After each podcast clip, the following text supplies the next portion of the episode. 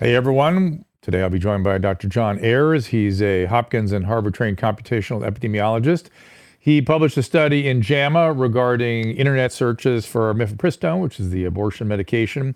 Uh, for the majority of uh, abortions these days are done that way, as well as uh, helping people with incomplete abortions. We'll talk a little bit about that. And Dr. Rebecca Heiss is in here, uh, stress physiologist. She's going to talk about uh, what this is doing to women generally. Uh, and uh, she's also an evolutionary biologist, stress expert who research has been transformative, according to the National Science Foundation. So we'll get into all that, and uh, let's try to have. I know there's feelings all over the place on all sides of this. Uh, as usual, I'm sort of I I'm sensitive to both sides. I understand both sides. I'm not strongly one way or another. As you know, I get upset when the proper practice of medicine is interfered with. So that's sort of where a lot of my energy is going to be sort of placed. But let's try to have this uh, just a good conversation about this, see if that's possible. All right, start after this.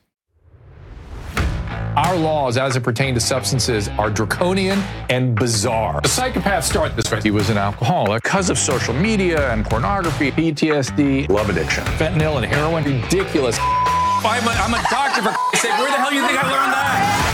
I'm just saying, you go to treatment before you kill people. I am a clinician. I observe things about these chemicals. Let's just deal with what's real. We used to get these calls on Loveline all the time. Educate adolescents and to prevent and to treat. If you have trouble you can't stop and you want help stop it, I can help. I got a lot to say. I got a lot more to say.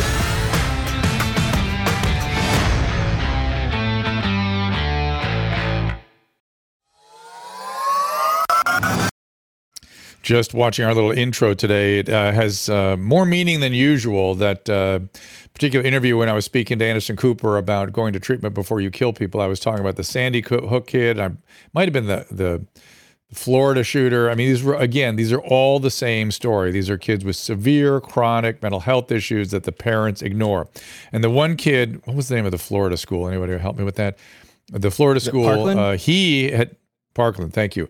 Thank he you, he had been in treatment and was doing well. His mom died, and they had no way to get him to stay in treatment because the laws don't allow that. And you get a bunch of dead kids as a result. Well done, everybody. And we've done really very little to correct that. We've sort of changed how access to guns, maybe here and there, can be influenced. But we've done nothing to urge people with serious illnesses that go to serious places to stay in treatment. So anyway, So who something was- called assisted outpatient treatment takes care of that up, very nicely. who was the shooter in Chicago? I didn't want to get into it. It's just some kid. Was it another kid? clearly yes, Young? yes. Um, uh, shoot, you made me lose my train of thought Sorry. completely here. Just the, just the image of that kid so disturbing to me, and, and what he did, I just almost can't even think about. It. Anyway, let me talk about what we're going to we are going to get into today. We're going to get into another disturbing topic for everybody, but it's on people's minds, and of course, the overturning of Roe versus Wade has created a whole bunch of issues. Uh, as I said, I want to have just a conversation about it, talk about it as realistically as possible. Uh, as I always say, the part that gets me is when they interfere with practice of medicine. That that is uh, frankly disgusting when they do that. They have no business there, but uh, strangely enough, the government seems to be there. Also, we are of course on Twitter Spaces as we always are. And if you want to uh, speak to my guests or ask me a question, you just raise your hand. And uh, the requested, Just uh, request. yeah, you request, and the requested thing co- turns on, and I can bring you up to the podium. And if you do come up and ask a question, uh, you are also by uh, requesting, you are agreeing to be uh, streamed on YouTube, Facebook, Twitch, Twitter, Rumble, wherever else we show up. Uh, you will be there. So, first to my guest, Dr. John Ayers, Johns Hopkins Harvard trained computational epidemiologist. His study is, uh, I wonder if Caleb, we can uh, post a link to it, or Susan, you can point, post a link to it. It's a JAMA study. Uh, internet searches for abortion medications following the leaked Supreme Court of the United States ruling. Very simple title. Uh, and indeed, guess what? Showed a markedly positive result. And also, Dr. Rebecca Heiss, a stress physiologist, keynote speaker, talking about women uh, and uh, toxic patterns that hold them hostage is one of her topics of interest. And of course, she's hearing a lot about how this decision is affecting women as well. Please welcome our guests. All right, guys. Well, John is up here first. So, John, you are first, which is exactly what I intended. Oh, there's, there's Rebecca. Thank you also. But Rebecca, we're we're, we're going to push you back into the green room for a second while I talk to John about his study, and then we'll get your thoughts on it. Okay. There we go. So, John, uh, how, how did this study come about? Did you see some data that you that you you suspected might be positive? Was it just a, th- uh, a hypothesis you figured might yield fruit, or how did this come about? Really, it connects to a, decades long stream of research that we've been doing. And that is often in public health, we, the experts, feel like we already know the problems and we already have the answers to those problems. Instead, we have a bottom up approach of, of dealing with public health. And that is saying, what are the needs of the public? And one of the ways you can hear those is by going where they're already voicing them. And that's on internet search hmm. engines, mm. which is in this case. And we looked at aggregate internet searches on Google uh, weekly and before and after the leaked SCOTUS ruling, we saw a 163% increase in searches for abortion pill and specific abortion medications above what was expected. And that was an all time national high. And in addition to that national high, we saw that there was more searches in states that had more restrictive reproductive rights. And that just wasn't on the extremes where you see like California compared to uh, Oklahoma. It was a dose response relationship. And that is, the more restrictive the rights to access to potential abortion medications were, you saw more searches for these. And so that all time high was about 350,000 women searching for abortion medications the week of the SCOTUS leak. Uh, obviously, our study was done before the ruling came out, but it may presage what's happening now and what will happen again in the future as the abortion landscape becomes more fractured. You know, we see policies are going to be changing uh, by state and also federally with the FDA getting involved now, what will that do to demand? So I, I'm just curious, was it just the word mifepristone or abortion pill, or was it a whole series of words you screened for? Or was it how do I get a, or where can I find? It's it's it's more the latter. So how it's a measure of demand for these medications. So mifepristone and misoprostol are the two abortion medications. We looked at queries involving those, and then of course layman terms like get an abortion pill. Mm. Yeah, I, am actually surprised it wasn't even higher to tell you the truth. And, and I'm bet I, am you know, you maybe after the decision it got it kept going. Have you even continued to monitor it? We haven't continued to monitor it, but that is the all-time high going back until 2004. And you know, obviously, you know, scarcity is driving this. There might be some indication of stockpiling or wanting to learn where you may access it if you do have a restriction where you live in terms of access. And then potentially there's a baseline number there of people who are actually, you know, pregnant or you know at risk of becoming pregnant who want to get access to it in the near term. You know, and that's the combination of sources here. But the big thing here is what are they finding? And so when you see that need, what's the results that people are getting, right? And what's our message mm. to hmm. them? And if you look at what people are getting on these search engines in terms of results, it's appalling. You know, we're not there. You know, you have a, a, Google one box for suicide, for addiction. You search for those. You get here's the number to call. Here's the information that's curated. It's at the top of the page. We do the same when it comes to COVID 19 now. But when it comes to abortion, mm. it's the Wild West. Women are in, in dire straits. They're searching for these medications. And when they need an answer, it's just up to the whims of, you know, PageRank, whatever website that day happens to have more links to it, or advertising where you can have potentially nefarious actors, you know, promoting black market medications and taking advantage of people. Maybe they do or do not even get the medication. Right. So it's it really what guessing, our study does is identifies this need, but it says what should we be doing to meet the need. It doesn't end with just saying a description. It's like, well, now you know what you do. I, am guessing that is it. I, am looking at the top. I just put it in my you know Google search, and I got receive abortion pills at home, ships directly to your door, FDA approved. Then uh, the abortion pill, get the facts. Uh, how does the abortion pill work? Those are the first four things that come up for me, as well as uh, some locations where I can get uh, actually go to get that. But this California, right? I mean, I'm assuming it's it's almost is it user specific? What comes up in these first four or five uh, entries? Yeah, what comes up is going to be user specific, and it's clearly changing. You know, we don't know. Mm. You know who who should be the source of this information, right? It's complex now, right? Right.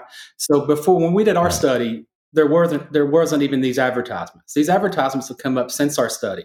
That's what's in the top of your search results. It's actually advertisements. You know, who's advertising? What are they advertising? Who should be the messenger in a theoretical way of information that provides people with their options? You know, healthcare, we're about providing people options. We're not about sending them down a one track path here. We want them to have evidence based information about the options that are available to them. What does that look like? I know that gets more complicated now because it may vary by state, but we need to meet women where they are. And when they're searching, you know, what should be that approach? And should we take it in to public health care and go, what can we do to prioritize information? And we haven't been doing that. And even though you're seeing results in your specific search, that's not indicative of what all women are potentially seeing. And also, that's not necessarily indicative that that is actionable information that is guiding you in the best way forward on making your ultimate decision about how to or if not to access these medications. Caleb, are you saying put up a private window and then do a search? Is that what you were saying? Because that I did that, I got the exact same results. Yeah. Is that, okay, that, is that what you're yes, saying? That could sometimes happen. U- Yeah. Usually it's uh, Google traces and tracks what you're doing all the time. And so then they'll change the results that you see if you're logged in on Google. Mm. But if you open an incognito window, sometimes it'll it doesn't have the same cookies and tracking. And so it might show a different Got it. Result. Yeah. But the thing is, same one. Dr. Drews, to keep in mind here is, is search for suicide and there's one uniform response, right? Search for COVID 19 and there's one uniform Well- response. If there's curation happening and, and Yeah. we're reaching out to people and we're not here Yeah. and we should.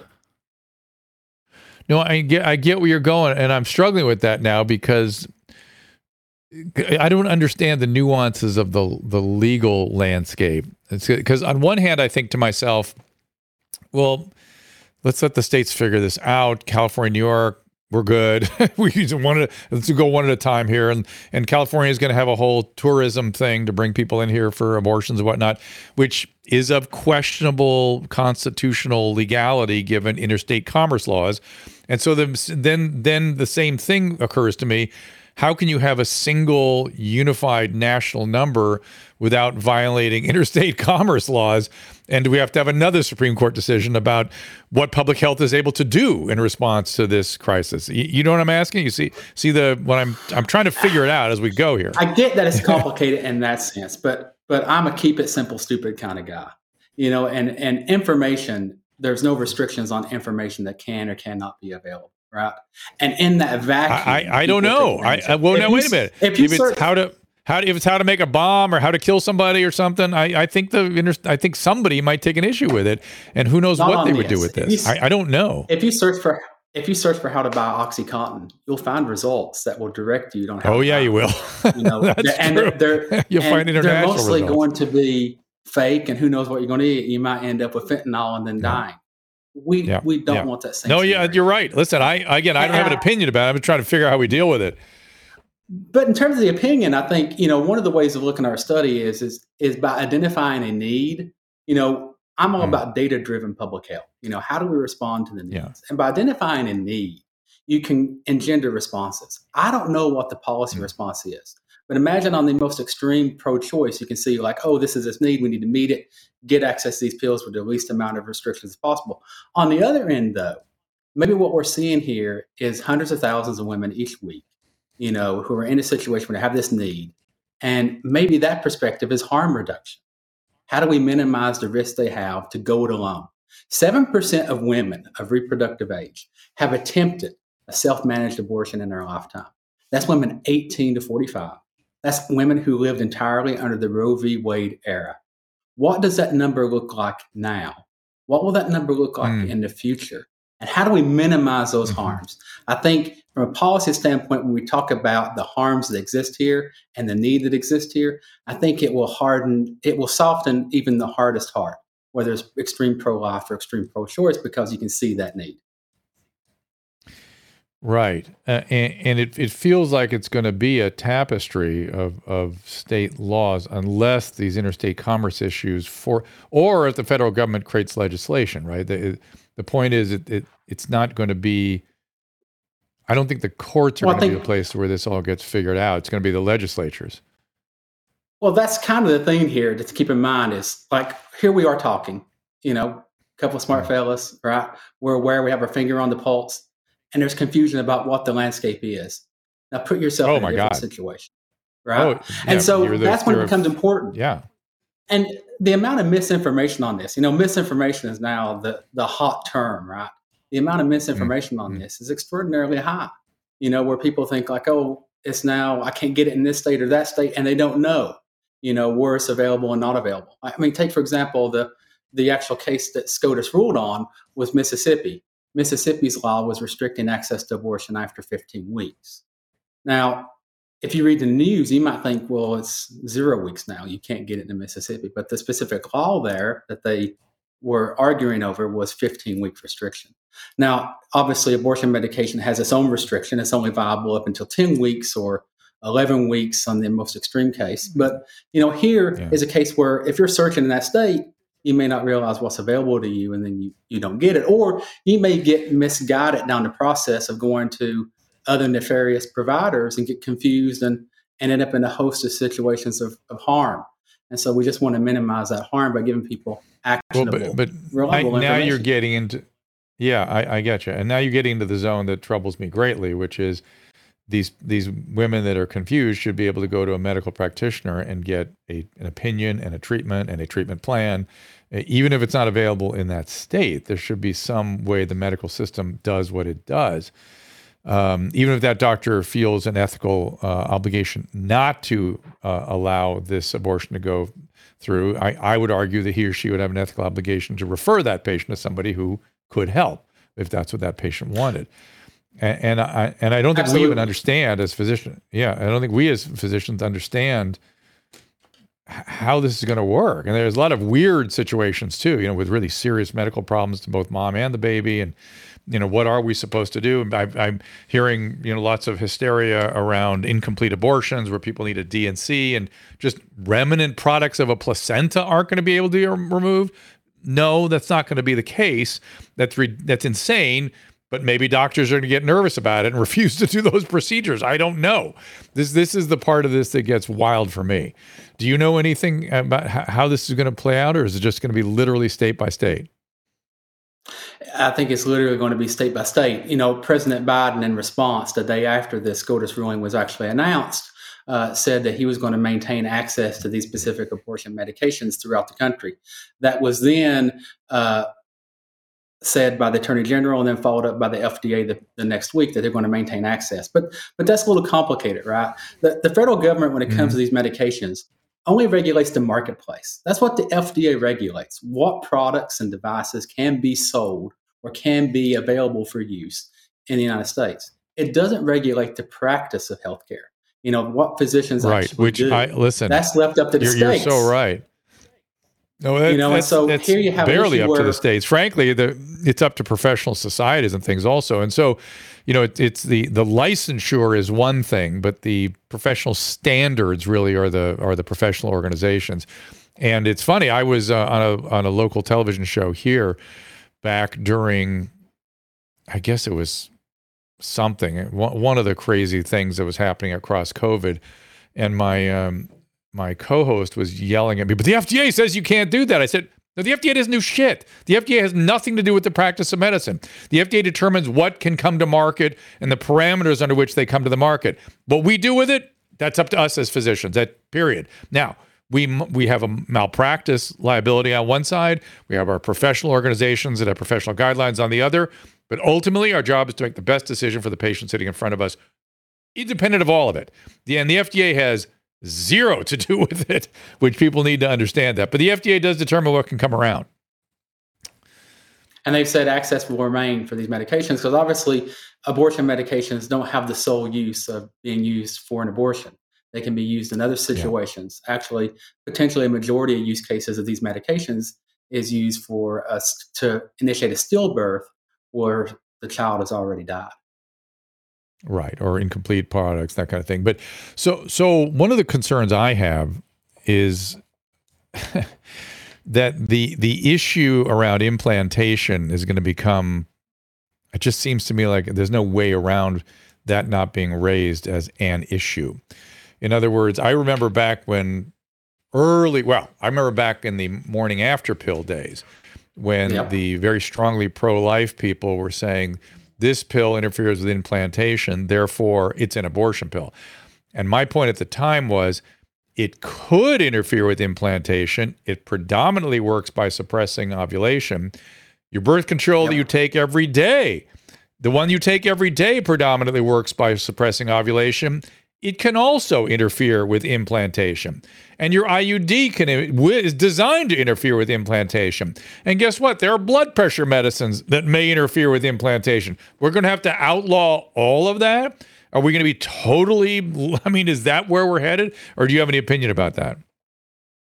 Yeah, I mean, Plan B, as you said, is is not an abortion medication. You know, basically, in, in layman terms for the audience, you know, it prevents fertilization of the egg. You know, you have sperm in there, and you're trying to prevent the fertilization of the egg where the two meet, and you prevent that.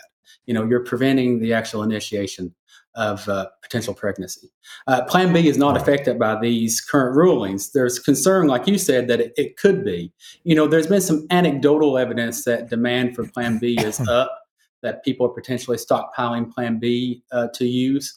Uh, obviously, plan, yep. plan B will not be effective if you ovulated and had sex, or you know if right. you've had so, sex. So and, you know you're already right. So so let it, so, so Plan B works for th- up to five days, three days preferably, and that's because sperm sits in the tubes for three days, waiting for the egg to be that's released. Right. right. So you so it's yep. for three sperm days after the act. That's right. Three days sitting in the tubes waiting yeah. for the egg. If the egg had been released before you took the morning after pill, well, then you're going to get pregnant in all likelihood. It, it could interfere with implantation, maybe a little bit, but really you're probably going to get pregnant. As we know, it, it, it it's not 100%. It's like 85% effective up to three days. And if you take it at one day, again, you're really shortening, you're lengthening that duration of suppression of ovulation. So don't don't confuse these pills. I, I think the reason Plan B demand went up is people are still having trouble differentiating between mif- mifepristone and uh, Plan B. They just don't they don't understand it. I, I think that's which is unfortunate. Right. Again, that's a public health. That's back to your public health argument. That's back to that. We need to educate and again have some sort of centralized. Right. Yeah, some sort of centralized information system. Yeah, I would be very in favor of centralized information. That that I think. How how can you argue with that? I mean, people. I don't know. Then, then we're getting into weird territory if we're not giving people information. I think part of the issue here too is we, we don't talk about is, you know, we look specifically at people searching for abortion medications, but when it comes to women's mm-hmm. reproductive health, obviously there's 100s mm-hmm. of issues that they're searching for. Are those needs sure. also being met? So maybe this debate helps us think about things more holistically. You know, right now we know abortion All medications right. are used predominantly in certain populations certain income levels. You know, so how do we think about meeting people's needs where they don't get in the position where they need these medications? Can we have a holistic conversation yeah. about reproductive well, health and public health? Of, of, Can we do that? Maybe why we haven't listen. done that though, Dr. Drew, is because we've left this up to the judiciary, right? We've never engaged with this as a policy issue, right?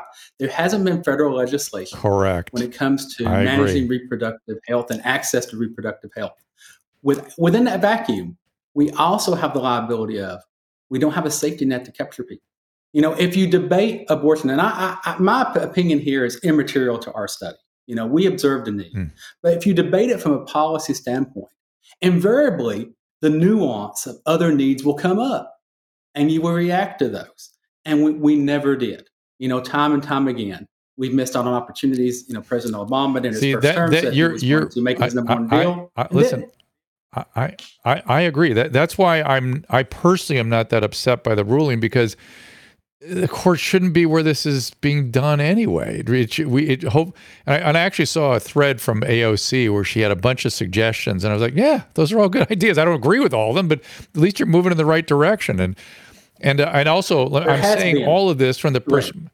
I'm, I'm saying all this myself from a perspective of being deeply sensitive to the argument against abortion. I, I'm deeply you know, Susan is personally against abortion, but but completely exercised by the restriction of rights for women. So she sits on both sides of the argument. I, I'm just deeply uh, appreciate both arguments. I get it. I get why people are so affected by this and upset about it. Where, where my sort of sensibility has always come in is what Dr. Ayers is talking about, which is medicine, medical information. You can't imagine all the wild, variable, unpredictable circumstances that can develop during a pregnancy where doctors need to be able to do their job. And, and this is scaring everybody to get proper care. And that's where I object. Dr. Ayers, let me bring uh, Dr. Rebecca Heiss in here. How about Because I think that's where we're landing right now. So sit tight. I'm going to switch you guys. Uh, we're landing now at the effects on women, and this is Dr. Rebecca Heiss, who studies that. That has seen this with boots on the ground. Uh, correct our our conversation, or give us your thoughts thus far. Oh my gosh, there's there's so much here that I'm I'm right on board with you guys. The scariest thing that I've heard so far is that the SEO experts are going to become our medical experts right? It's it's Right, the people with the right. With the SEO that gets that first click, and now that's the people that you're taking information from. That's that's terrifying Yeah. and well, really that's that's already that's already medicine. That's the medicine in the age of the internet already. You know what I mean? We're Right. sort of there. But yes, so keep going. Yeah, no, to the to the point of of how this affects women, um, I I think twofold. One, your introduction to this entire conversation actually I think is a lot more relevant than you might have realized with the um, with the school shoot or the school shootings, the the mental health aspects of of these kids. One of the most fascinating studies around abortion has been um, the Donohue Levitt hypothesis, uh, which looked at crime about 20 years after Roe v. Wade and saw a dramatic reduction in crime because the idea being unwanted pregnancies often lead to higher crime rates. And you're seeing the exact same thing happen again, which is really fascinating. So, thinking about the effects of not only the obvious trauma and psychological um, anxiety, life satisfaction, financial hardships of a lot of women that it will be forced to carry uh, to term, but also the add on effects for the child. I don't think we're talking enough about that. Um, Pro life, pro choice, wherever you stand on that, I think we'd all agree that kids should have uh, an opportunity to live a full, healthy life. And if you are forcing uh, unwanted pregnancies, there has to be some policy that protects those kids because you're not only increasing you know, preeclampsia and, and all kinds of high cortisol levels in, in the women that are carrying these babies to term that may not be wanted, but that then affects their offspring for years and decades to come. Yeah, and I having you know worked in the field of mental health and also in adolescent health, I, I have zero faith, uh, you know, that anything will actually change um, because I've you know heard lip service to all these things for decades and nothing ever changes. I, I don't know why. I don't know why we have such a weird. In fact, things are a lot worse. A lot worse. You can't. You, you can't. Things are just a lot worse in mental health. The the resources aren't there. We have a psychi- psychiatric shortage. We don't have any psychiatric beds. We we don't have no laws that allow us to bring people in to help them when they're really really sick, and it's just just a mess. So which is which is uh, and right? I- This is a business case too. You know, you think about that. Um, we're having a really hard time in the workplace finding workers. All right, massive shortage of workers. Well, now just take the the Roe v. Wade overturn. Uh, one in four women have had abortions. So now you're looking at a quarter of the workforce potentially that is now. And that's exaggerated. I, I I'm being you know real rough estimate here, but that is now again out of the workforce, needing higher uh, healthcare bills, uh, higher mental mental health services. Their kids are needing more mental health services. We're we're not doing anybody favors here. Well, let's let's talk about what women are actually facing if they get pregnant and they're in one of the states where things are highly restrictive, which is not that many. Is what is it? Five states now, and there's a concern there may be eight or nine states ultimately. Uh, it's then that's you know that's not it's not a large percentage of the female population of this country. It's a small percentage in, in states that don't have large populations, and it's one in four. And yet, if they're motivated, I'm imagining most, if not all of them, will find a way to do it. They will find a way to get whether mm-hmm. it's again the the the uncertain part is can you know I know a lot of people are setting up organizations to help with access to mail stuff in.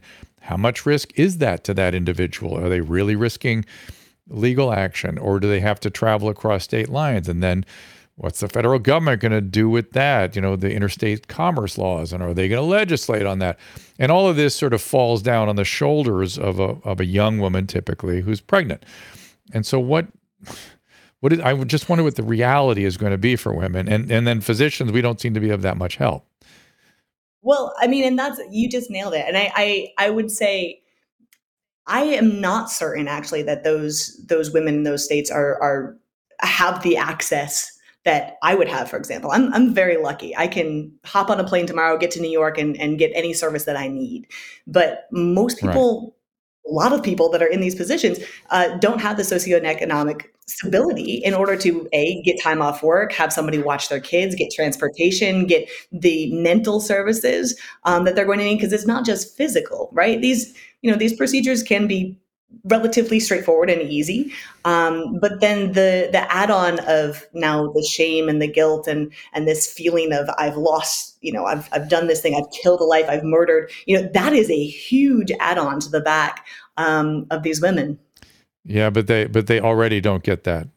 it's not it's not like this law has changed that. They don't get it at all. In fact, in fact, one this this may be a good thing that comes out of it because they're told it's no big deal. It's just a simple procedure. Don't worry about it. You won't ever you won't bother you. It bothers women. You are absolutely correct about that. And and now they're going to have the added guilt of doing something illegal and maybe uh, who knows what religious overlay in the particular areas they live. I mean, there's it, it's complicated. I still believe you're really just talking about.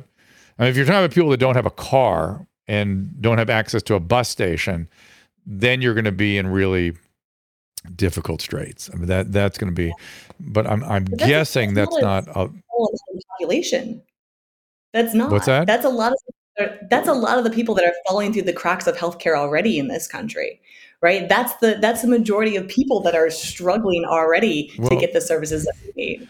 So, well, but that, that's a that you're right. That's absolutely true. And and but that's now now we're into a different topic, which is they probably wouldn't have gotten it anyway because we do such a horrible job at delivering healthcare.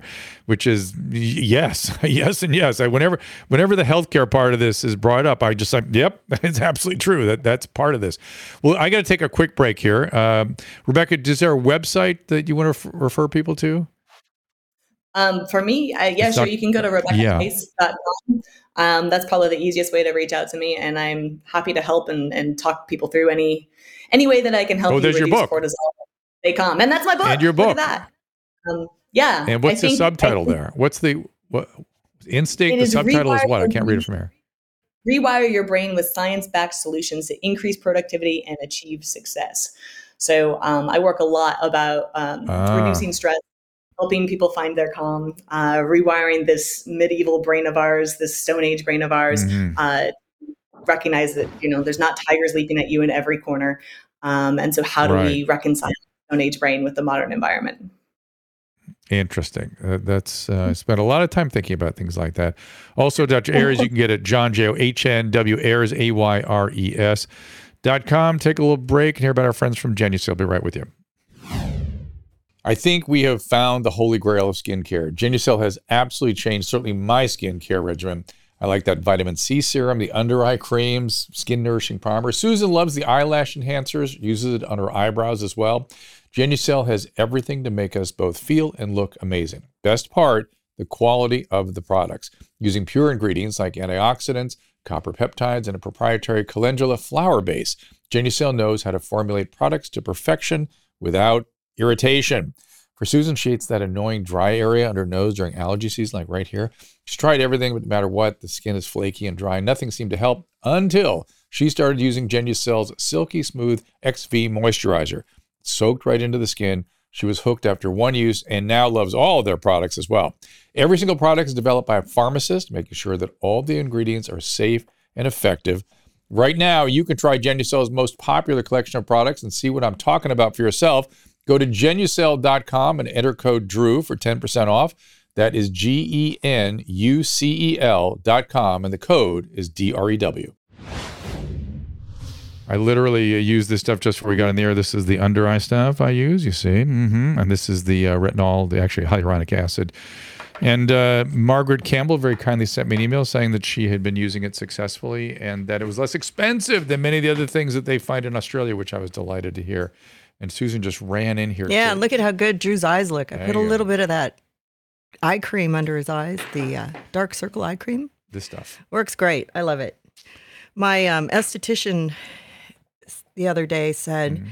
Hey, that dark spot under your eye looks lighter. And I said, mm. It's Genucel. Thank you, so, Genucel. yeah, I've tried lasers, I've tried everything. It really works. Excellent. Brightens it up for the summer. So there you go. Let me get back to my guest. Uh, uh, Rebecca Heiss. Uh, I hope I'm I pronounced your name correctly, Rebecca. Did I this time? When it's not in front of me, I, I worry that I'm mispronouncing it. Uh, where's Rebecca? There you are. Did I pronounce it correctly? There you go. And now I've lost sure. your sound for some reason. So there you are. You're back. Um, okay. T- talk to me a little more. Um, oh, once people are asking if the uh, Instinct is available by audiobook. on Amazon Oh, or at your local bookshop or wherever you prefer to, to find it. Thank you. So au- audiobook, audiobook also, yes, audiobooks. yes, correct. So because you, I lost your mic for a second, so that's why I was double checking. Um, so t- tell us a little bit about the book before we go back into the abortion conversation, because you know I, I, you know, trauma, survival of trauma, post traumatic stress, dissociative disorders. I mean, these are the. I mean, I watch these things become their its own pandemic as we hit the 80s and 90s, and very little is available for people to uh, properly manage and regulate those issues. So, what what are they going to Yes. get from the book? Well, from the book, we uh, go through seven of your well evolutionary instincts. So the way your brain was wired was really not for the modern world. You have to realize that this this brain of ours is ancient and it responds to things really inappropriately. So uh, each of the chapters is divided into the instinct itself. So the first instinct um, is survival. Like that's sex and survival are two big things, right? That's all our brain really cares about at the end of the day. Um, the second chapter is on sex. Surprise, surprise. Fear of the other. Um, all of these these things that we see cropping up again and again in uh, society. You know, people hating other groups of people because they look different. Why? Well, it makes perfect sense when we remember that like the tribe that was over there wasn't coming over to borrow a cup of sugar, right? They were real threats. They were going to kill us and steal all of our resources.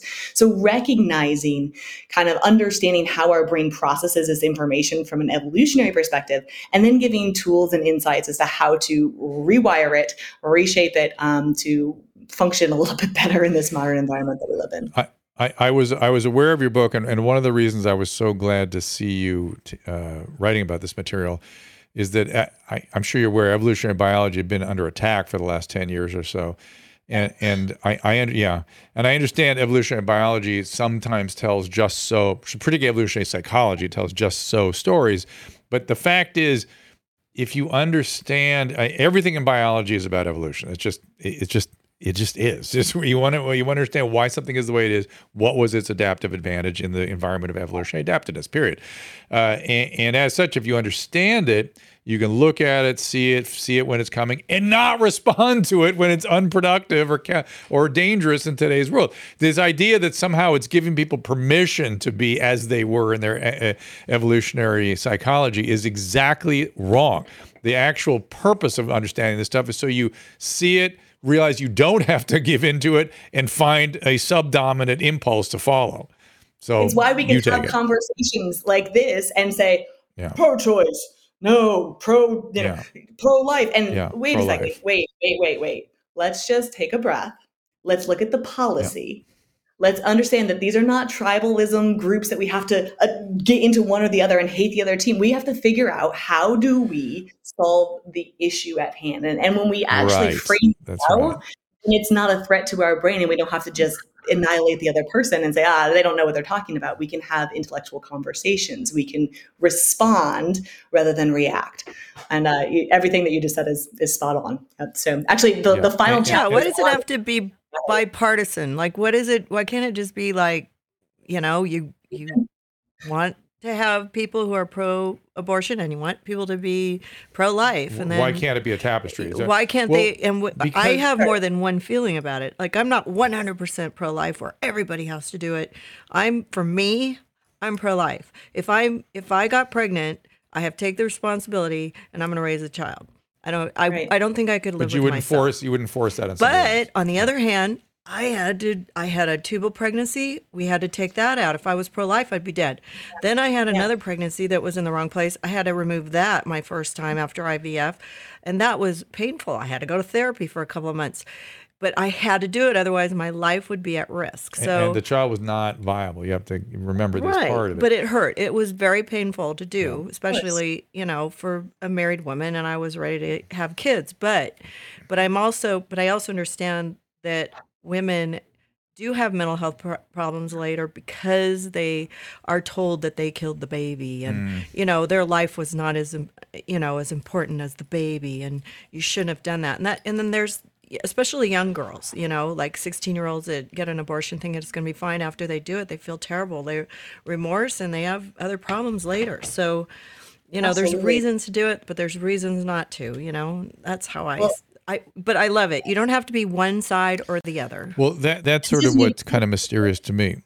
I, and and Sorry. I may be missing something, but I, it's all the rhetoric around women's rights being trounced, being being. I, I don't understand that rhetoric because in California, New York, well, come here then. it's fine. If we're we're fine here, everything everything's protected. I, South Carolina, not so good, but in, in Oklahoma, not so good. But if you have a strong feeling about it, uh, but by the same token or fight for legislation that does protect you. You know what I mean? And, and, and if not federally, at least in your state. And if you can't, I mean, you know, it sounds cruel to say, well, then leave your state. And some people can't, I suppose, is really the reality we're dealing with. But it, it's, I, I don't know. There's something about this that needs, it, it's, it's unfortunate. We're, we're working through it, it feels like, and it's not done. We're, we're get, you know, and people are probably going to get hurt because of this working through process. And that's sad.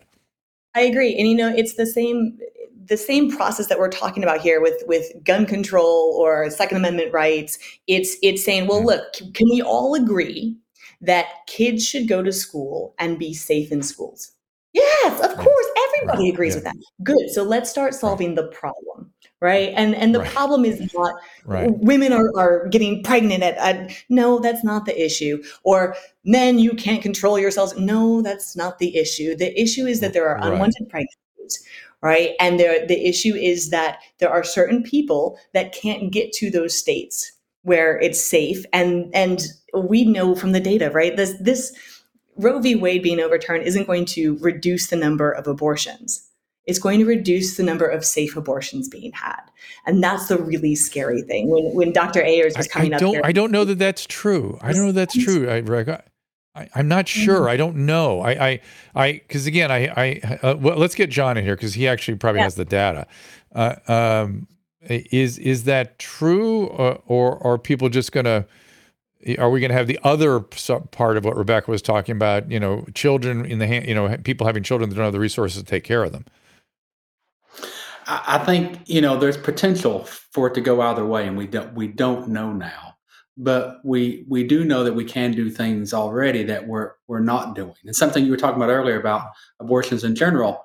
Uh, America is an outlier when it comes to utilizing abortion medications. You know, the rest of the Western world has abortions far earlier during pregnancy than you do in the United Mm. States. Well, is that a consequence of access to health care? you know is that a consequence of you know delayed decision making for a host of reasons you know when you we start talking you know 15 16 20 23 weeks you know now it's like we're, we're very much an outlier and so i think you know part of the issue here is So, wait, not so, just so state that again. So let, wait, wait, let's let hang on. I want to make sure we state that data correctly. Are are you saying that other countries don't allow abortion after 15 weeks, Well, or other countries and or hang on, hang on, hang on, Yep. hang on, and or there's something about our decision making and our access to healthcare that people don't get to the healthcare system till they're 15 weeks in. I don't know why, but uh, in terms of abortions that are, that do occur, we are an outlier in the sense that we don't Okay. utilize abortion medications. A majority of abortions happen with abortion medications, which is before ten weeks, Yeah. sometimes up to eleven weeks. Yeah. Right, but it's a small majority.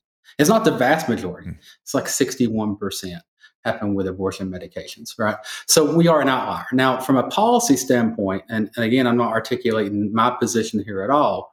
Uh, we're a bit of an outlier in that sense too. I think in, of 23 European countries, uh, ab- about 17 or 18 would have just as restrictive policies as Mississippi would in the SCOTUS ruling. You know, restricting Mhm. access. I think in France it's 14 weeks, up from 12 weeks. Mhm. Uh, recently, they moved it up.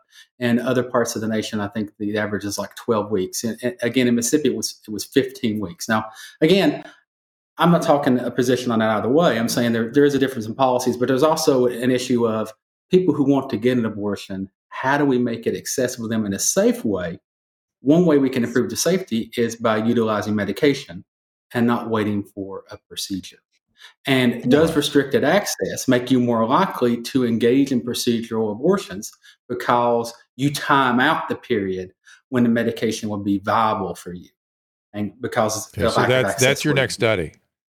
That's your next study, right? Yeah. It's got to be. I think It's, it's got it's got to be your next study. I, I When think look you know at- one of the things here.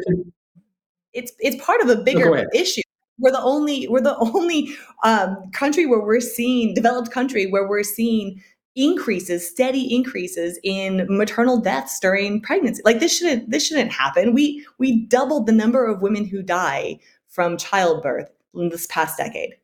What what is going on? Right? This is this is a bigger issue around health policy and, and access to um, women's reproductive rights and women's reproductive health care. It's not just this one issue. It's it's an access throughout healthy pregnancies, throughout unhealthy pregnancies. It's a it's a bigger um, it's a bigger access issue.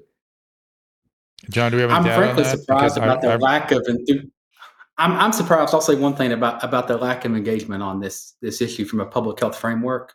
Uh, The the amount of action uh, federally uh, has been astonishingly low, uh, given the change in the in the policies that exist through the judi- judiciary. You know, it's basically like Mm. we will act, we will do this, and, and there's been a lot of Mm. inaction. And, and I don't know if the issue, given you know that impotent response we've seen from the federal government, if you know women can wait for them to respond, what can we do in order to engender any response instead of just you know words? You know, I think part of the issue here is maybe maybe we can start thinking about reproductive health holistically and do legislation towards that end. I, I, I got to tell you, my fear is having worked in those clinics and seeing the way they approach my patients. Uh, just look on the streets, and there are my patients. Uh, there is gross inaction and stigma when drugs are being used. And most of these, and, and I, I fear that a large piece of this is going to be a drug story because that's where the government just goes, they're on their own. And rather than saying this is a medical problem that needs a medical management and we need to create resources for it and find ways to motivate people into treatment because part of the illness is an unwillingness to, to participate in treatment. So I fear that's what we're going to find here because that's that's a lot of where we're falling out of bed in healthcare right now. And these are it makes me sick because I know how to treat this stuff and it's it's treatable disorders, but you can't leave it to the patient because they're they're back to Re- Rebecca's uh, instinct stuff. All those instincts are taken over by the pharmacology of the drug. Yeah, and so it's just ugh, makes me. I, I'm so angry about all that. I so anyway, that's a separate issue. I digress. It- no, it's not. But I'm, I think that's you have a perfect point. It's all intertwined, right? That's that's not a separate issue at all. It's a it's a huge Yeah. issue that it, is it, it isn't, And, and unfortunately, it falls out as one, though, and it shouldn't be. I absolutely agree with you. But John, we got to do the data. We got to get the data so we can keep pushing on this. What what what are you Yeah. studying next? Uh, we, we we study a host of things. I think the last time we spoke was actually 13 reasons why uh, causing increased suicide. Uh, but we Yep. do a host of these types Yep. of studies, focuses on the needs of the public. Uh, we have a few forthcoming that that will be of substantial national and international interest. Well, that is uh, Can't talk that. about a tease. talk about a tease. When? How about that? It, well, When- it turns out been- the it's been- vaccine you may want may not be available to you. We'll just say that as a tease. So Well, I want next Covaxin or. Novavax, and they and the FDA is certainly taking their time about that. And I think a lot of the vaccine resistant would do that too. So I, I'm guessing, or the inhaled, na- I'm guessing there's something out there we could help use breakthrough vaccine resistance uh, with. but there, there is overlap in what we're talking about.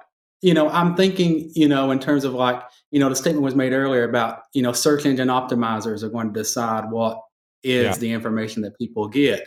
And, and you know, we, Yeah. and I just made the connection now. We, we did that, a, a- a prominent study on COVID 19 where the vast majority of misinformation, as defined by, you know, the arbitrators that do decide that, comes from bots. You know, so if all these Yeah. bots are out there talking about vaccines, what will they be talking about when it comes to abortion and reproductive Yeah. health care? And, you know, do we want to leave it up to that? You know, and we do see like social media, you know, I think Twitter and Facebook were omitting posts that may have been talking about how to access medications or potentially selling medications. But there's a large, you know, diversity of the type of information that can be made available online. We really do have to engage on it. And, and we really do have to engage on it holistically, not just around specific abortion medications. You talked about other procedures, you know, at home procedures, you know, not medications, not medicinally induced abortions, but the, the coat hanger. You know, what does that look like now? When someone seeks out information on how to do that, Are they being discouraged? Are they being encouraged down a pathway where they can access it in a safer way? You know, and and how how should that look? You know, and that's the thing is we have to think about that, and we we have not been because you know the, the, internet's been among us now for for nearly two decades in the form that we utilize it now in terms of search engines, et cetera. You know, we haven't been meeting these women's needs. How do we start to meet those needs? And, and we have to think about those other outcomes that we may be neglecting now. Yeah. Our brain loves information. It doesn't care if it's right or wrong. It just likes the information. And that's the crazy thing about it, right? We're going to get those dopamine hits. Dr. Drew will tell you all about it, right? We're going to get those dopamine yeah. hits, whether or not it's good information, bad information. We're just like, ooh, info. This is good. This feels good. So if it's the bots, it's a problem. When, when John, you mentioned earlier uh, at at home procedures. What, what are you talking about exactly? I'm talking about not medicinally induced, like the coat hanger. You know, where people attempt to. I, I th- those are extraordinarily rare.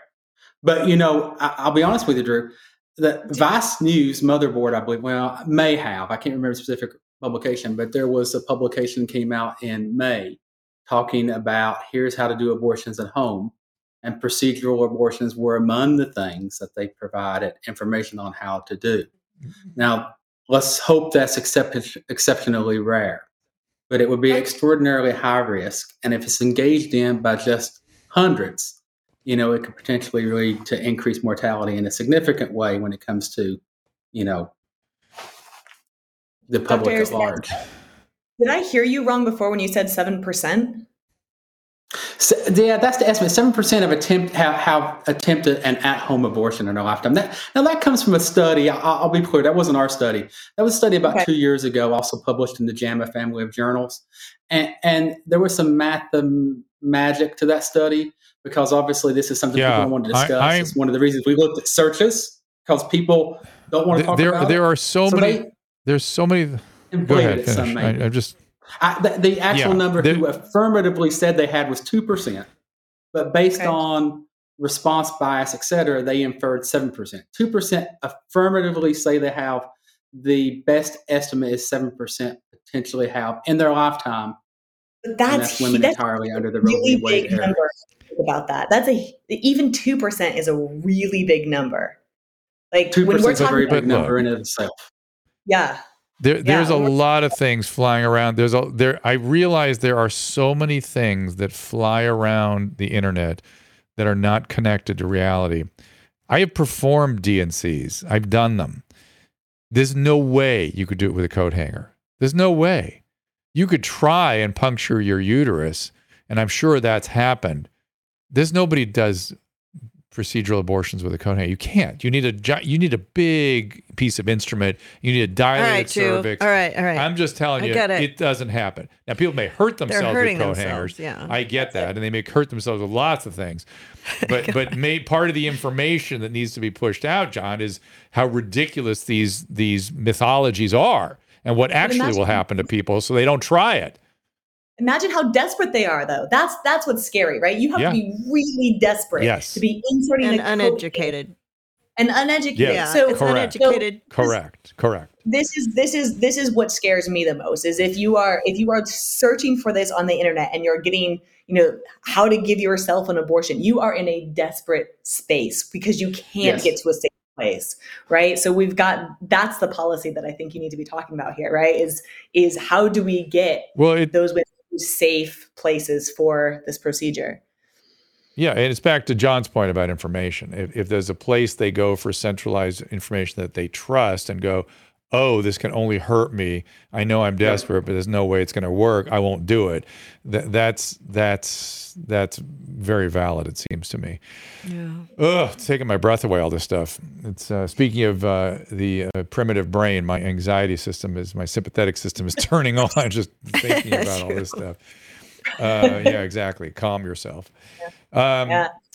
John, have we missed anything today, or have we sort of hit the landscape? Or I can't. When is your next stuff coming out? Too. That's the other thing I want to know. When when can we? Because it's been the thirteen really reason, thirteen reasons why, and suicide was like seven years ago. It feels like it's been know, too long. It's like four years ago, but I can't help it. You don't want to talk to me, you know. but we'll we'll we'll, we'll let you know about the next one. I'll text you about the next one then.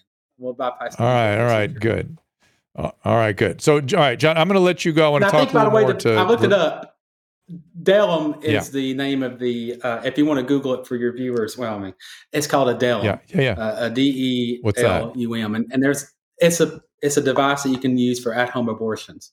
And and the article I in see. question that I made reference to talked about how to use this combination of a syringe and then you know a, a tube. And one last thing uh, while I come mention before you let me go.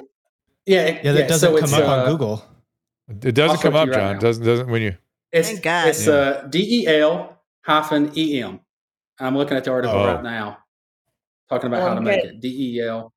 You Hyphen didn't tell E us M. there was a hyphen.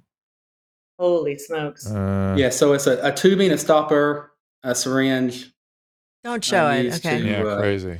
induce abortions. And also, if you look at the articles that mention those and how to make those, they also talk about over the counter abortion medications that you can use potentially at a later stage. Oh my stage. Like God. think about ones that re- that Oh result in contraction. Uh, So dangerous. you would So dangerous. potentially. infor- So there, these things do exist. I, I don't know what percentage of people are searching for these or Hmm. maybe engaging with those, but it's certainly something we should be thinking about how to capture. Yeah. Yes. Somebody on the Twitch said one word condoms. Yeah, yeah. That's good. All for it. I mean, I guess Sure. if we try to educate people a little more, they won't get as pregnant as often. But I it spent- happens. It still happens. Spent 30 years on the radio trying to change behavior. It's not easy. It is not easy. Well, I mean, but but think, Uh, but that is that is the thing, though. It's it's not. So we think of things in aggregate, and we also think of things through the lens of our own experiences, and we don't realize the community is actually at risk here, and the community actually has a need here, is is very different than what we may be, right? And and our experiences Yeah. are. They're typically going Yes, to be very course. very poor, you know, very very Yeah. limited access. They typically are more minority, you know, uh, specifically uh, African American. You know, so so why is it you know we have this this population at need and we're and we're not meeting the need? And so we need to think about being more equitable. You know, to use the the term of our time in terms of like how we make sure everybody has equitable opportunities to reproductive health, Yeah. equitable opportunities to even prevent pregnancy in the first place, let alone get to the abortion stage. So, so I, I will just say that my profession is going to great length to to try to achieve exactly what you're talking about. The the two the two big areas that people don't often think about is we need more African American physicians, which we're we're making great strides on that on that front, and number two, because of the the way we have ill served the African American community in American medicine, there's a, a lack of trust, and so there's just generally a you know unwillingness to to to engage with the medical system. But that can be systematically improved, of course, as well. But if we have to we have to identify it as a problem and go after it, though. So you're right. There's a bunch of there's a bunch of layers to this, and we, we need to do something about that. There's no doubt, no doubt about that. Okay, so now I'm sufficiently anxious and, uh, and appreciate. Do we, you want to see if anybody wants to talk on the, Uh, on the Twitter Spaces? Fly with me, Dr. Drew. We can get some of that. Uh, remember, there's no tigers charging you. It's uh, right, you're right. There you go. Uh, here's somebody who doesn't want to talk. Her name it's Slay. It's a nurse. Oh, Uh, Slay, there'll be a little. there you are. Your mic is She'll still muted. There you are. there she is. Oh goodness. Go ahead.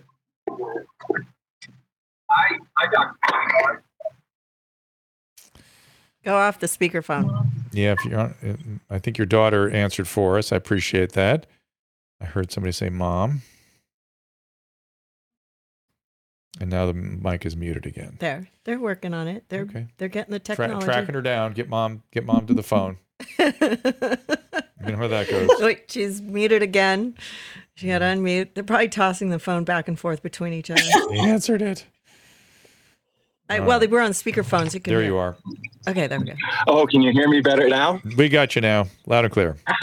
What I said was, "Hi, Dr. Mommy." Hey, mommy, what's happening? Long story, guys. So, I, um, my question for you, Dr. Drew, is, um, and it's really more of a concern of mine, is I, I grew up in a time where the reason I didn't get a girl pregnant was because we talked about abstinence, and it was it, it was a really important part of um, sexual education for me as a young person about just like maybe don't maybe don't have sex. And, I, and, and with all this talk about abortions, and I know it's important for people to have abortion rights, but I wondered about your thoughts on how we educate our, our young people, um, especially in regards to maybe just waiting on sex.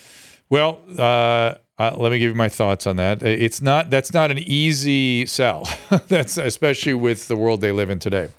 But the way we shape, we, we discovered this during the AIDS epidemic, is that the way you shape these very powerful behaviors is you tell stories. Just like I in medical school learn from cases. Everybody learns from stories and cases. When you when they see an experience of somebody that they can relate to, somebody the same age as them, somebody that looks whatever, somebody they can relate to, tell that story, point out the consequences of the choices, use some humor, use some cultural elements, music, something like that, and that actually and repeat it and repeat it and repeat it, and that actually has a very high probability of changing behavior. So. To your point, I mean, I, I used to talk about it all the time. I would say, you know, that's that's certainly an option. I would always say the only really safe sex was uh, uh, no sex, right? The, everything else was risk reduction, and of course, you know, again, it was a it was a hard putt. it could work for some people. Yeah, absolutely, absolutely. I mean, I, w- I will say this: like uh,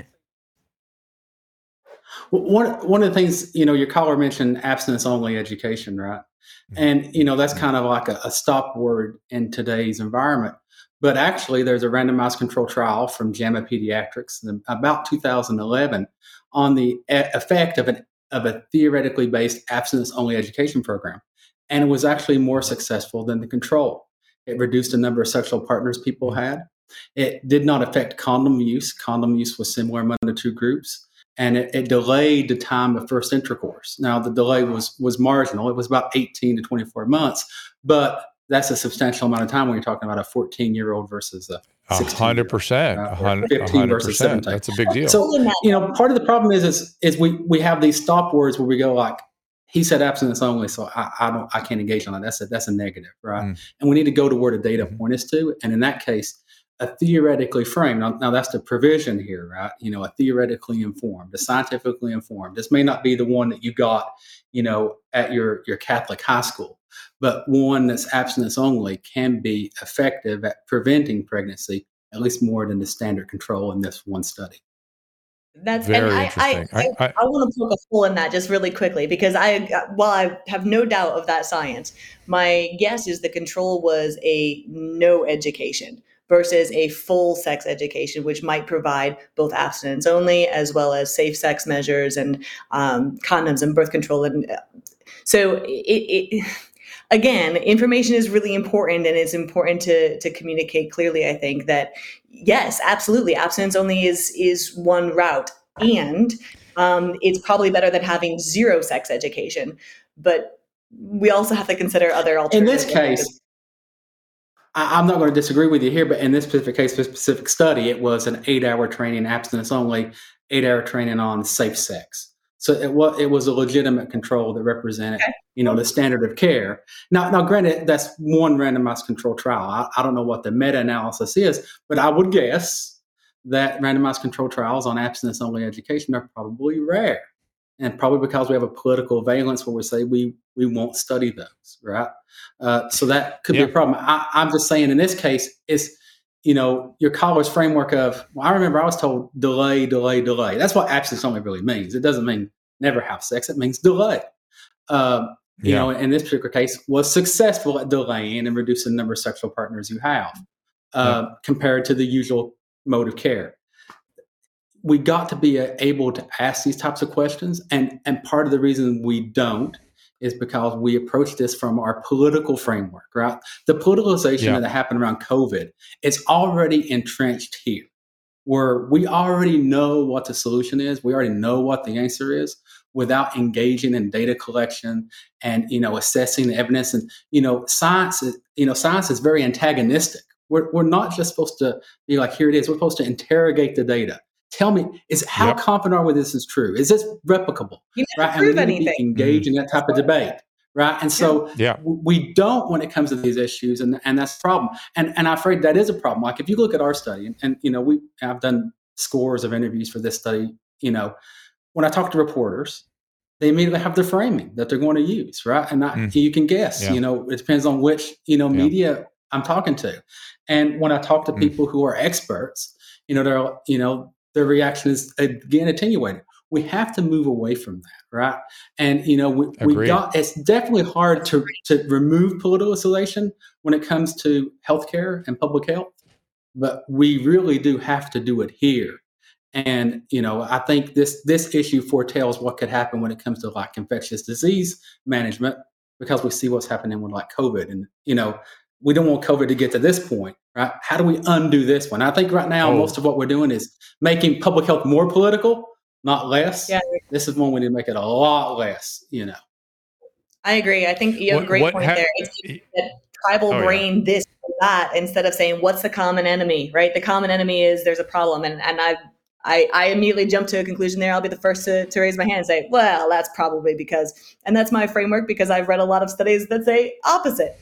But again, yeah. science isn't about this side or that side. It's getting to the solution. So I appreciate that Yeah, the truth, the truth, and, and and that's the genius of science. It's supposed to step outside of the the weaknesses of this instrument, the the the uh, the glitches, the the cognitive glitches that we have that are features of this system. We step outside of it with with the scientific method. What what? Well, I'm just curious, John. What what do you see to see? How do you how do you put together what you perceive to be the issue in COVID? Uh, because I obviously see the same thing you're seeing. I just don't. I, I, characterize it in a lot of different ways. Seems I feel like you've got one frame on it. What is your characterization? Well, I have a. Fr- I don't. I don't have a. You know, a frame. I have a frame of. You know, we're we should be doing randomized control trials on these outcomes. We should be yes. using all available evidence. Yes. We should be approaching things as meeting people where they are right? You know, yeah. it, it, I think yeah. there is some analogies here, right? You know, the the response yeah. to ivermectin and the response to abortion medications, you know, used potentially outside of, of healthcare professional advice, outside of mm. working with a physician, uh, is very mm. different, right? One's potentially being yep. encouraged now, and one was strongly discouraged, but they're both the same behavior. Mm. You know, I'm an old school, keep it simple kind of, keep it stupid, you know, keep it simple, stupid kind of guy. You know, I'm like, well, they're both the same phenomenon. So they should have the same response, and that is present people the best evidence, right? And yeah, you know, yeah. allow them to move forward in a way where they've reduced the chance of harm and improve the chance of benefit. You know, but we, we don't do that very well in public health, right? We don't we, we typically live well, in, in the wild west and that's very problematic but but you're fighting you're fighting a media that loves its narratives that loves these extreme ep, you know these extreme shibboleths frankly they're just empty slogans. And, and and, that's where people are getting their information from. So it's really a it, it, it's a marketing problem. It's getting the information right you know getting getting through the media mess yeah? I don't want to pull us in one direction but that that's a there's a term for that called information laundering. And you know yeah. the, the the the growth of the online media landscape means that you know you can yeah. present things as information and dilute what the source was right and so you think of like research yeah. as marketing or you know here i have this idea and i'm going to present it and and we see that happen all the time like you know i mean we, we can all now yeah. look back and be like hydroxychloroquine you know the meta-analysis say it probably killed more people than it definitely helped you know potentially was more yeah toxic. these things didn't these things didn't they, meta-analysis. They, they didn't work. Yeah, yeah they didn't work, but didn't work. You know, people were trying. Nothing worked, and nothing worked, and they were trying stuff. They, they, weren't trying to kill people. They were just trying stuff, and you know, there was some reason that they might didn't. Had, okay. The failure we had with that, when all eyes were focused, right? The entire yeah. infrastructure public health was focused on one issue. Issue. Think about how we failed. How easy will it be for us to fail again when it comes to reproductive mm. rights and access to reproductive health mm. care? Right? How easy will it be mm-hmm. to, to have a failure here? And I, I, think the chance of failure is sadly high. I think one of the things we can do is get out there and talk more about identifying the needs of people and then responding to them instead of saying, this is my framework. And I, and I do believe that too often in, in public health, we have this top down, I already know the problem, I already have my answer, I planned ahead of time you know and that's the way the infrastructure is set up you know in public health we we planned a study five years ago to have the results now well, how often were you able to predict what would happen five years in the future? Public health hasn't done a very good yeah. job of that in general. And so we need to move more towards a responsive public health system and respond to the needs. And, and hopefully, this issue, when it comes to abortion medications and reproductive health, doesn't just become another blip on the time series of media coverage and people discussing this issue. Yeah. It becomes an actual intrinsic it, it, change in it, how we think about these issues. But it's back to what I was saying at the very, very, very beginning, which is from my perspective, a lot of the public health failure was because it was from a centralized authority rather than being eh, being distributed by the practicing physicians. Physicians were frozen and not doing anything, and they were being told from on on high. You know, they were given their orders that they may or may not have agreed with, rather than it being a, a healthcare system that operated in, in an integrated manner the same thing I think is unfortunately going on here too. They people want it to be highly centralized, and yet the reality is if they just let the medical system work and let doctors represent the patients to do the best for on behalf of those patients with the guidance of public health, wouldn't that be a better way to do it, John? You know, I, the centralization problem you talk about, the reaction you have to it is not from our many, many past successes. I'll give an example of one. Uh, when it comes to suicide, right? Uh, the WHO created guidelines about 30 years ago saying do and do not talk about suicide in this way to reduce the chances of copycat suicide, right? Don't focus on the modality of mm-hmm. suicide, et cetera. And, and we're seeing discussions now about when it comes to mass shootings engaging in similar procedures. When it comes to suicide, they were extremely successful, right? This centralization of thinking about it from a scientific framework, this communication, it worked and you know getting things like the 1-800-suicide hotline number out there and promoting that work and i think part of the reason centralization worked in those cases is, is it passed the sniff test right people at home could hear it and be like mm. yeah you know that yeah call that number yeah that makes sense don't mm. don't do this reporters mm. could see and be like don't frame suicide in this way and they could respond you know when you're talking about the failures you're talking about potential censorship and other issues going on with centralization in this case mm. centralization can be more evidence based than what we've seen maybe in the recent past. And as a result, can potentially pass that sniff test and actually be utilized in a way. And centralization doesn't mean getting in between a physician and their patients, it's about connecting a physician and their patient. Too often we think of it as like this intermediary, but really it's about it's a yeah. linkage. You know, we got to get people linked yeah. up, and that's yeah. one way we get linked up is getting people access to information and get into connected. I don't know what that looks like, right? If you live in a state that has yeah. strong restrictions on abortion, what does it look like in terms of like what information we make available to you? I don't know. It's very complex, but I can give you some basic rundown of the list. You talked about AOC tweets. You know, here's how to, here's who to call, how to call, you know who should be talking yeah. maybe it, it, should be you know like a, a, johns hopkins or a uc san diego you know doing the talking when it comes to reproductive health care and how to access it rather than like an, a political advocacy organization right right so you That's know that right. these are yeah. things that we need to think about you know when it comes to these issues and I, I think we can i think centralization here can have a powerful effect by linking people to their physicians rather than being one to move them away from physician guidance yeah, I agree with that. Uh, Rebecca, I know you've, you've, you've, I saw many different ideas flash across your face. Oh, yeah, no, I mean, thought bubbles. The, yeah, exactly. Little thought bubbles. I think, I think the big struggle there is in when you were talking about suicide hotlines, you know, that makes sense because I don't know anybody who's against suicide. Mm. Sorry. I don't know anybody suicide who's for suicide. I said that yes, out. Yes. Right. And I think the problem with a lot of what we're talking about here is that there are very um, strong held opinions, tribal opinions, brain embedded opinions that say, no, no, no, I, I will consult with my group, with my tribe, because they mm-hmm. know the answers. And I'm not even going to look at this tribe.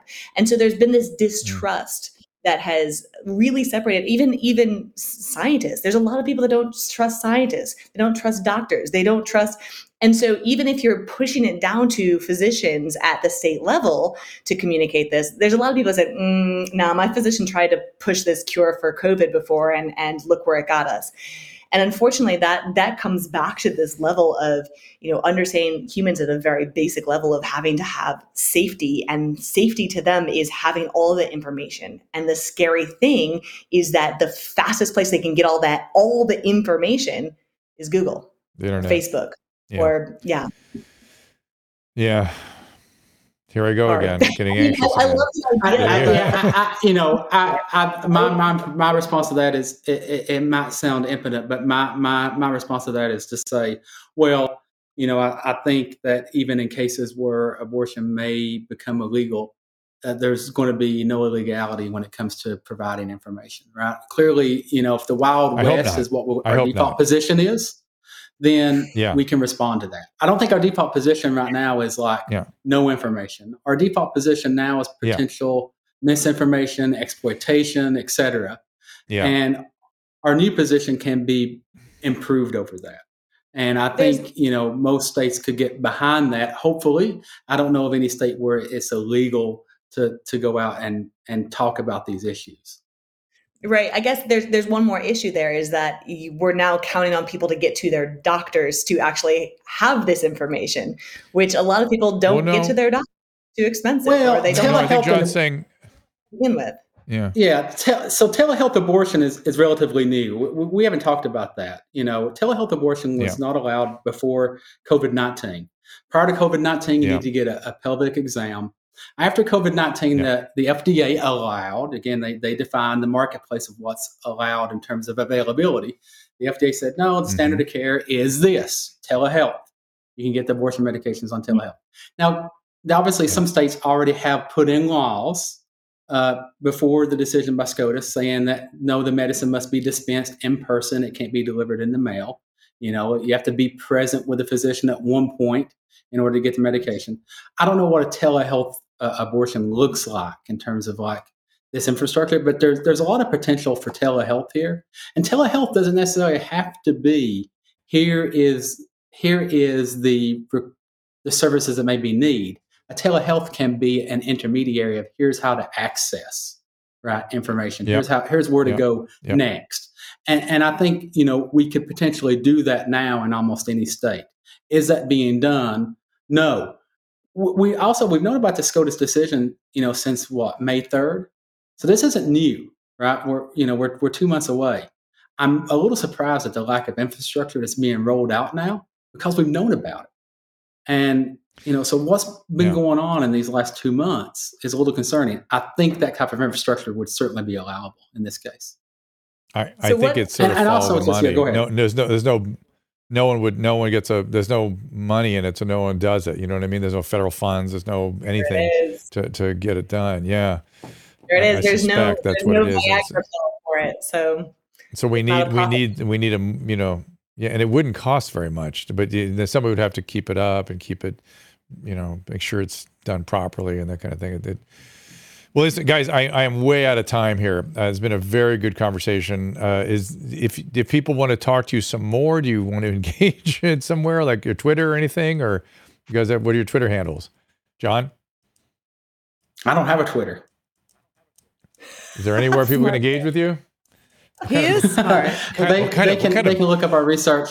You know, I'm I'm the I'm the vice chief of innovation at UC San Diego uh, Medicine. Okay, Uh, we do a lot of research. Great. You can look at all the research we're doing there at the Qualcomm Institute, uh, and look us up online at uh, John W Ayers A Y R S dot com.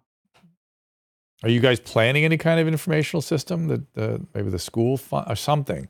No, we're, we're doing. do we're, that? You know, Yeah. I'm I'm more focused on the surveillance aspect of it. You know, I'm an infectious disease Mhm. epidemiologist by training, uh, Mm-hmm. but work in surveillance. Uh, the the issue here is like who can do it, who would do it. I think it can be done. We'll just see if it happens. I think you know the reality is is people. This information system has potentially been needed uh, going back to 2004. You know, the ascension of Google Yeah, yeah. right? But it, it hasn't been Yeah, developed, and you know now we're 18 years behind the eight ball, to speak, right? So Yeah, what you you're know, we right. definitely need to respond now. Yeah. Yeah, Rebecca.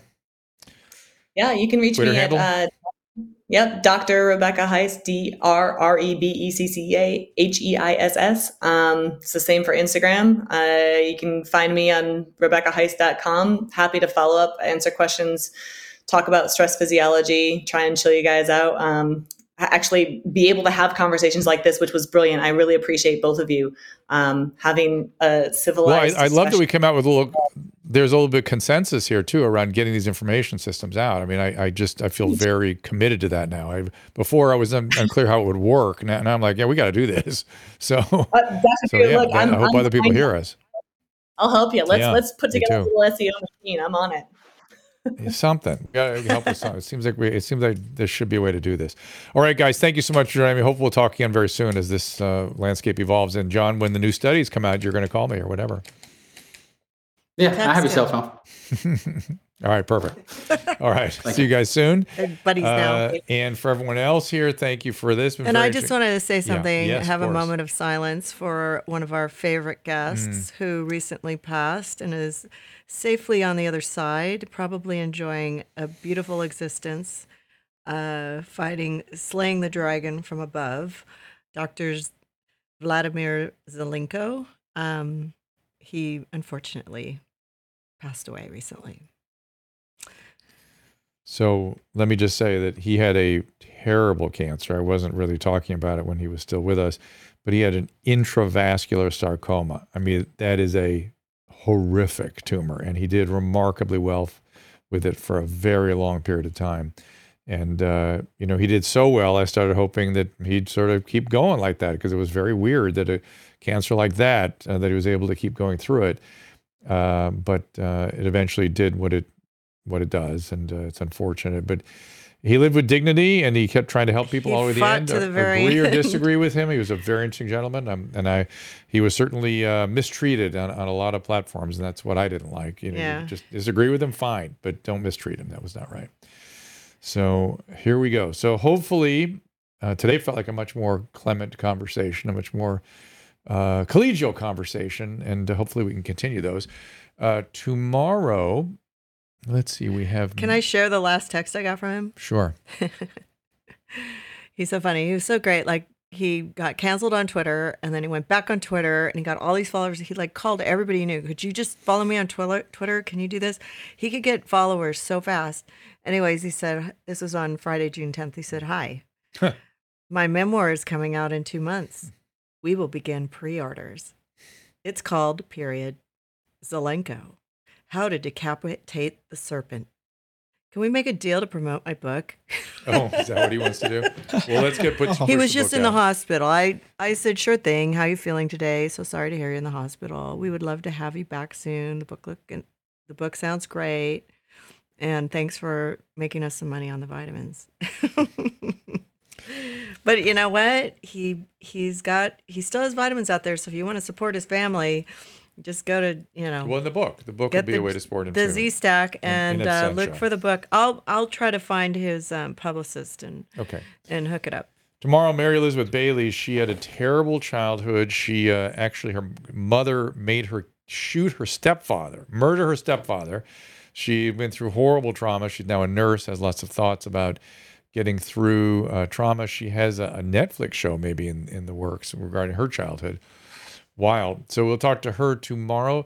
A lot of different kinds of shows coming. We're pushing through. And as I always say, if you want to suggest stuff, go, do uh, send us an email at contact at drdrew.com.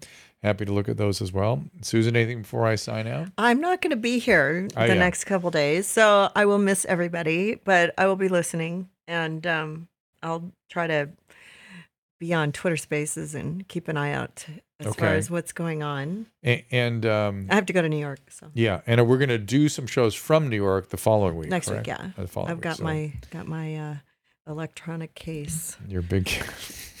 God, it's so heavy. It's like it's like the cake, the, the briefcase with the, Do you nu- wanna with the bring it? nuclear codes. Do you want to bring it? I really don't, So but uh. I will if you need me to. I would, because I have to bring an extra bag for Pauline. I have to leave very late, as you know, and I'd prefer not to wait for luggage, but whatever.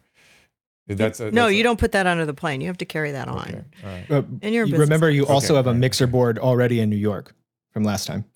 It's No, here- I no, don't. it's here. It's here. Oh, Came here by accident. Oops. No, we had it sent here so that we could, so that we could. Um, remember, we tried to order it and then it didn't happen. Um, because So it, are we gonna it was like that? a Jewish holiday, and they, I guess, they're Jew, the people that own the place are all Jewish. Are we going to take it? Well, I thought we were going to make a second studio, so I, I wasn't sure. Are we going to take it? I guess I could. I mean, I could bring another bag and put it in there and put it. Seems like above. we ought to have it, doesn't it, Caleb? Do you want me to take it? Yeah, Jim? I'd leave that Caleb? in New York. Just leave that one in New York. We could keep making shows and podcasts from over there. Yeah. There you go. Okie doke. Okay, it's going. All right, everybody. Thank you so much for being here. We will see you tomorrow at three o'clock.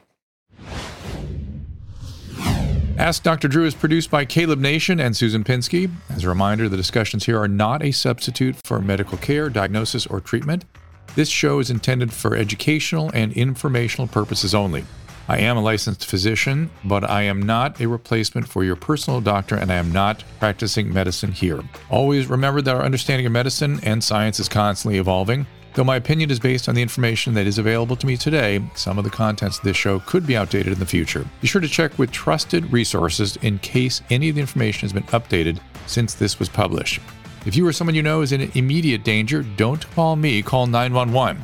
If you're feeling hopeless or suicidal, call the National Suicide Prevention Lifeline at 800 273 8255. You can find more of my recommended organizations and helpful resources at drdrew.com slash help.